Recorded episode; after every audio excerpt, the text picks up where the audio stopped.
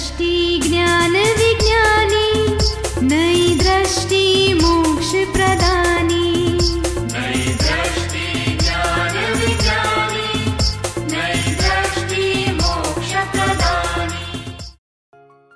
नमस्कार आदाब सत श्री अकाल वणकम। जय श्री कृष्ण जय स्वामीनारायण जय सच्चिदानंद। दादा भगवान परिवार आप सभी का स्वागत करता है नई दृष्टि नई राह प्रोग्राम में। दोस्तों बचपन से हम सुनते आए हैं।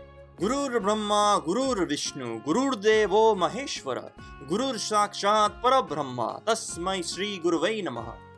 अर्थात गुरु ही ब्रह्मा है, गुरु ही विष्णु है, गुरु ही शंकर है, गुरु ही साक्षात पर ब्रह्म है। ऐसे गुरु को मेरा प्रणाम। दोस्तों, गुरु शिष्य की परंपरा प्राचीन काल से चली आ रही है। गुरु शिष्य का संबंध यानी निस्वार्थ प्रेम का संबंध, अभेदता का संबंध। अधीनता और समर्पण का संबंध। तो दोस्तों ये गुरु शिष्य का क्या इम्पोर्टेंस है?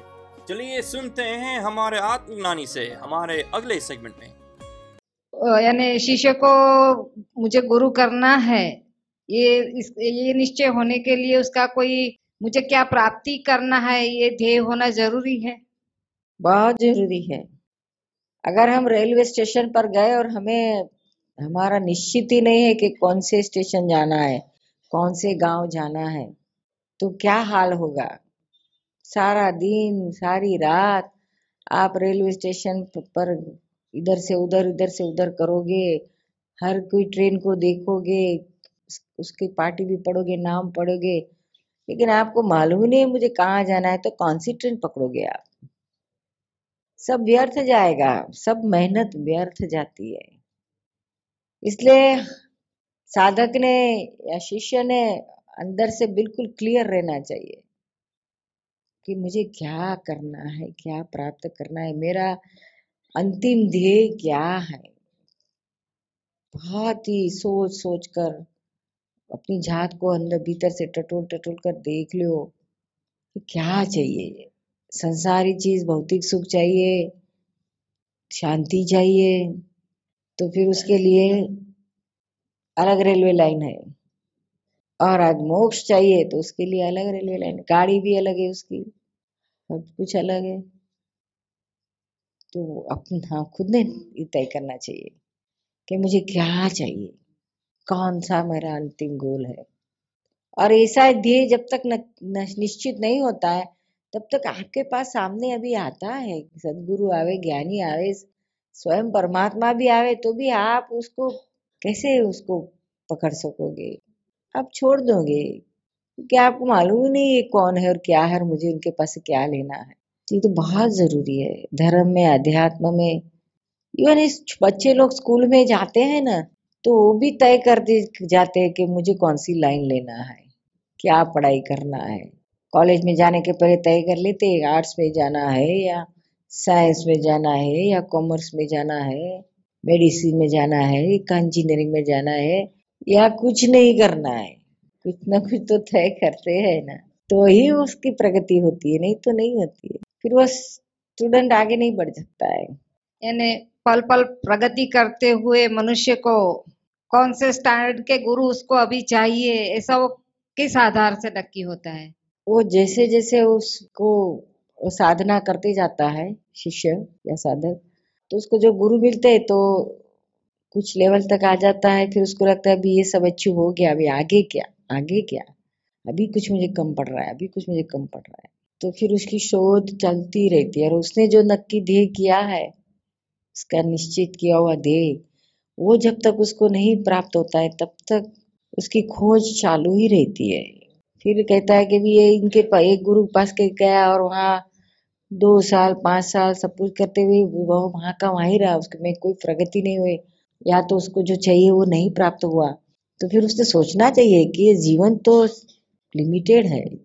फिर ऐसे ऐसे एक एक जीवन एक एक गुरु के पीछे मैं लगा दूँगा तो मेरे कितने ही जन्म वेस्ट जाएँगे। और ये मनुष्य जन्म महान मिला है और यही जन्म में मुझे कुछ अकल आई है कि भी ये प्राप्त मुझे क्या करना है, इसकी मुझे कुछ सूझबूझ आई है।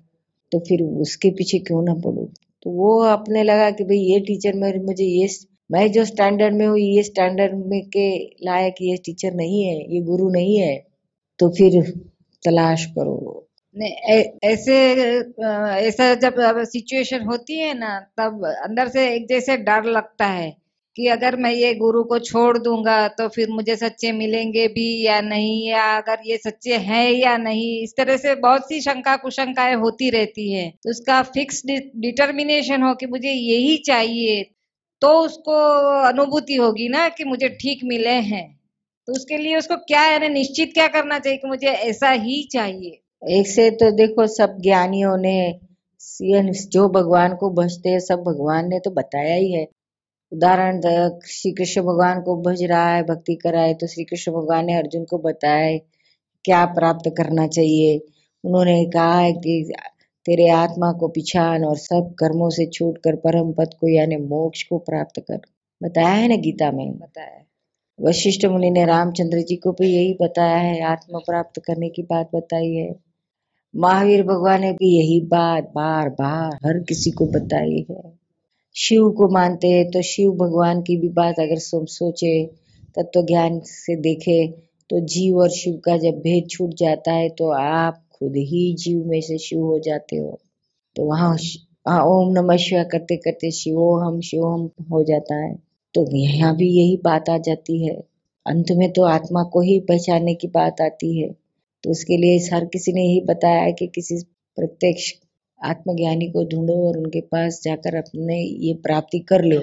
तो भी कुछ रास्ता मिलेगा और उसको कुछ गाइडेंस मिलेगा कि मैं किस दिशा में शोध करूँ, ढूंढूं।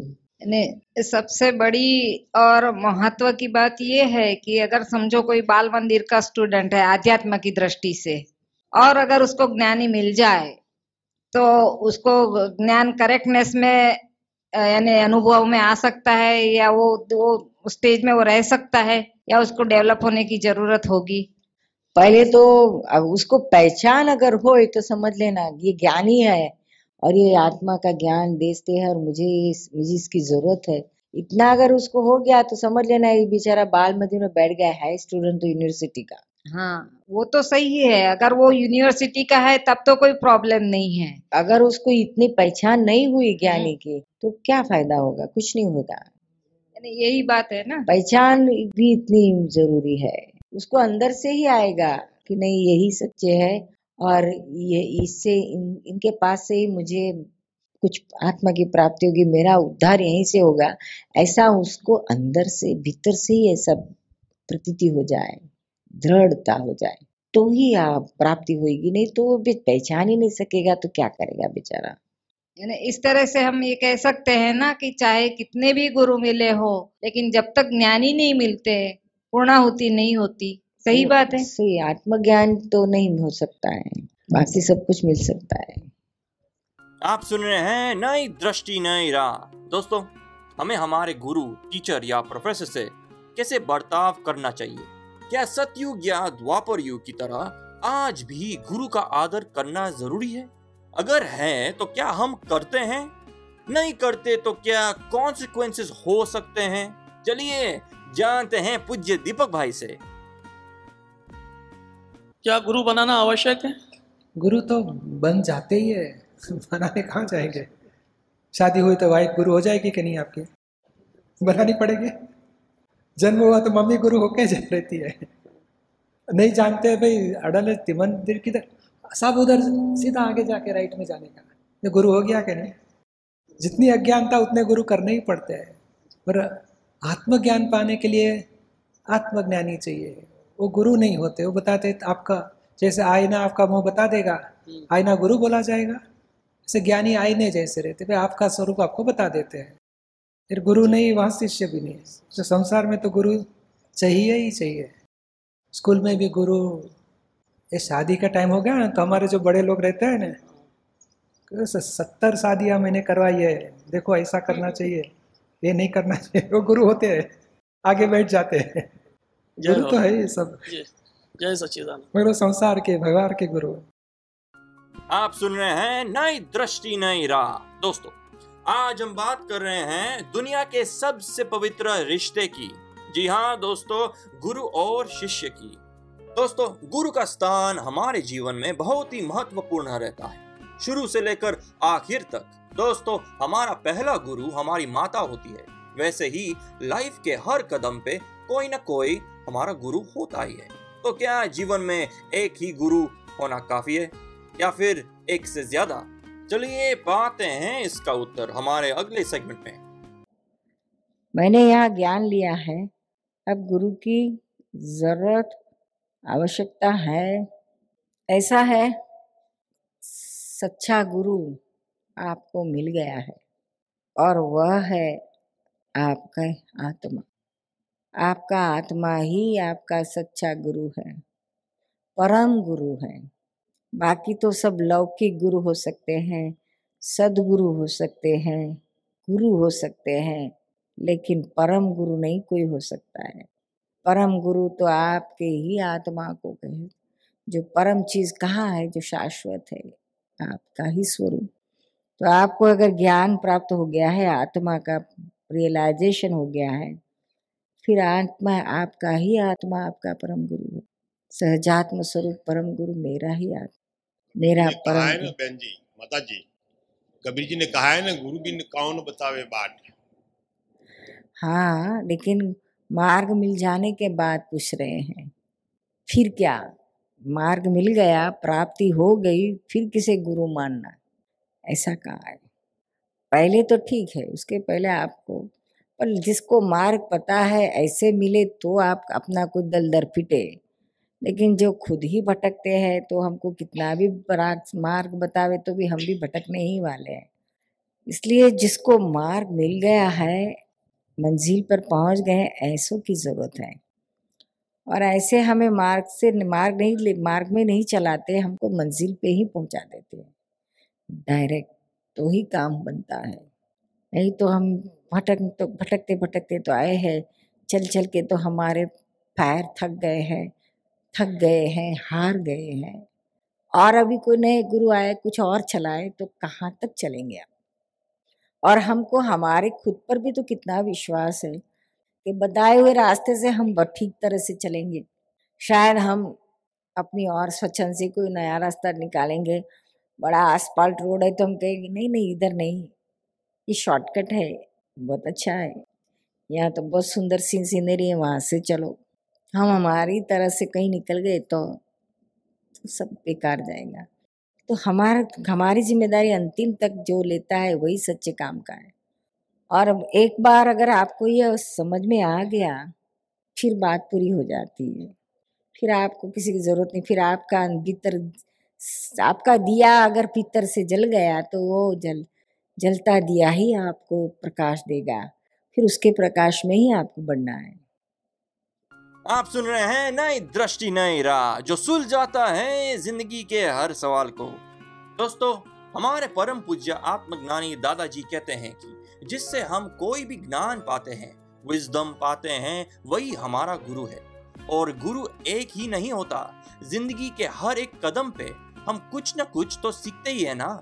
तो गुरु भी बदलते रहते हैं और दोस्तों अल्टीमेट गुरु वही होता है, जो हमें हमारी खुद की पहचान करे और हमें जन्म, मरण के चक्कर से भी मुक्ति दिलाए। दादाजी की जो खुद को गुरु नहीं कहलाते और हमें शिष्य भी नहीं बनाते, लेकिन ज्ञान की ऐसी ज्योति जलाते हैं कि हम इस जीवन में ही परम सुख का अनुभव करते हैं। तो आइए, ऐसे ही ज्ञानी पुरुष की वाणी से हमारा हर दिन रोशन करें। अधिक जानकारी के लिए लॉग ऑन करें हिंदी दादा Bhagwan dot O R G या फिर ईमेल करें Dada on radio at U S dot Dada Bhagwan dot O R G या फिर फ़ोन लगाइए one eight seven seven five zero five three two three two extension twenty three आज के लिए हमें दे इजाज़त। कल फिर मुलाकात होगी। तब तक के लिए स्टे इन द प्रेजेंट जय सचिदानंद